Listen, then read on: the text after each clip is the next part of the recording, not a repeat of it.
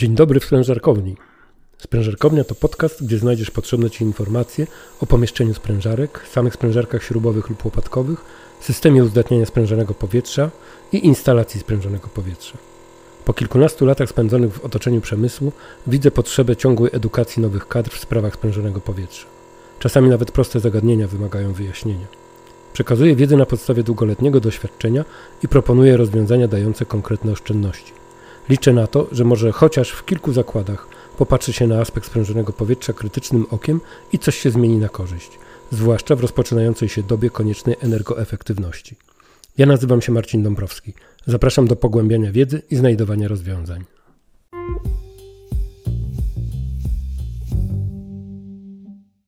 Generator azotu lub wytwornica azotu tak naprawdę powinny nazywać się separatorem azotu.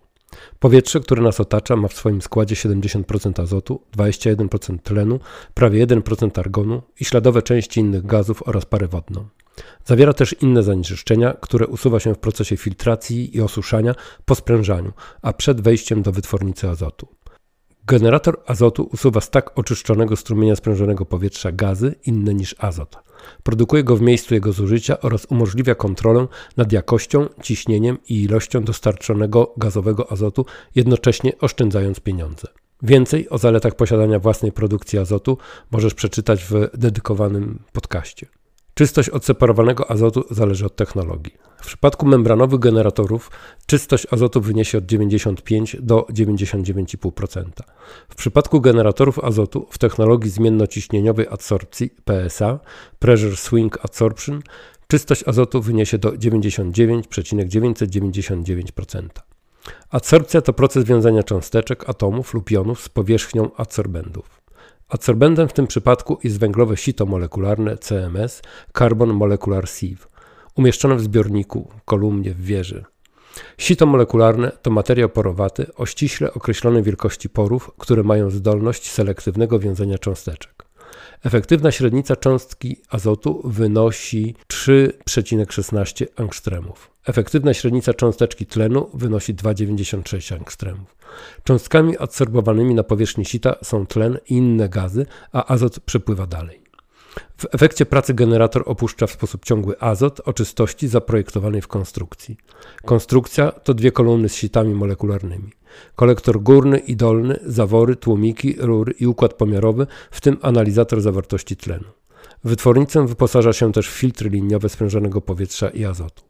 Z wyglądu generator azotu jest bardzo podobny do dwukolumnowego osuszacza adsorpcyjnego, ale istnieją też konstrukcje obudowane lub modułowe montowane z prefabrykowanych paneli. W generatorze azotu adsorpcji zmiennociśnieniowej PSA po pewnym czasie przepływu sprężonego powietrza przez kolumnę A węglowe sito molekularne nasyca się i traci możliwość wiązania cząsteczek. Musi się zregenerować. Układ zamyka zawory wlotowe, wylotowe i wydmuchowe obu kolumn.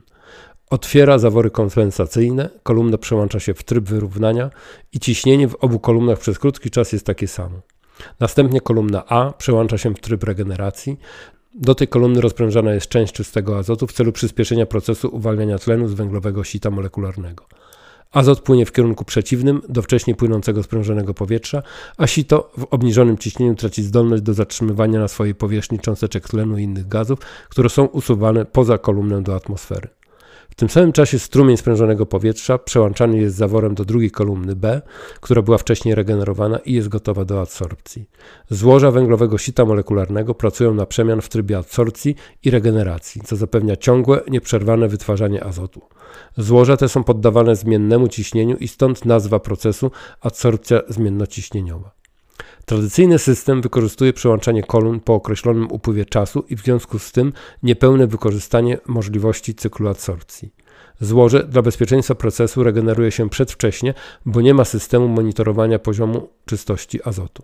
Cena zakupu generatora azotu rekompensuje brak tego systemu. Istnieje opcja wyposażenia generatora azotu w system oszczędzania energii.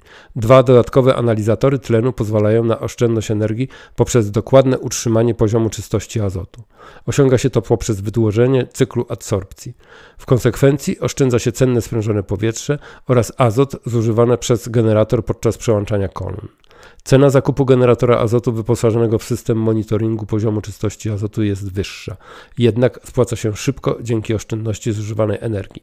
Jakość sprężonego powietrza jest kluczowym czynnikiem stabilności i skuteczności procesu separacji azotu.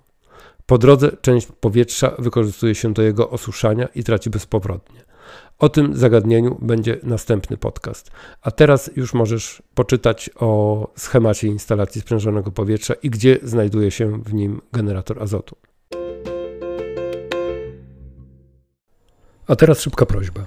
Jeżeli uważasz, że przekazana wiedza jest wartościowa i może pomóc, to udostępnij ją znajomym przez Messengera, Facebooka albo mailem. A gdybyś słuchał tego podcastu w Spotify lub Apple Podcast, to proszę wystaw opinię pod podcastem. W ten sposób pomożesz innym, a sobie zrobisz dobry dzień. Zapraszam też do subskrypcji podcastu, bo w ten sposób nie przegapisz następnego odcinka. Dzięki za poświęcony czas i do usłyszenia w następnym odcinku podcastu Sprężerkownia. A już teraz życzę Ci bezproblemowej eksploatacji Twojego systemu sprężonego powietrza.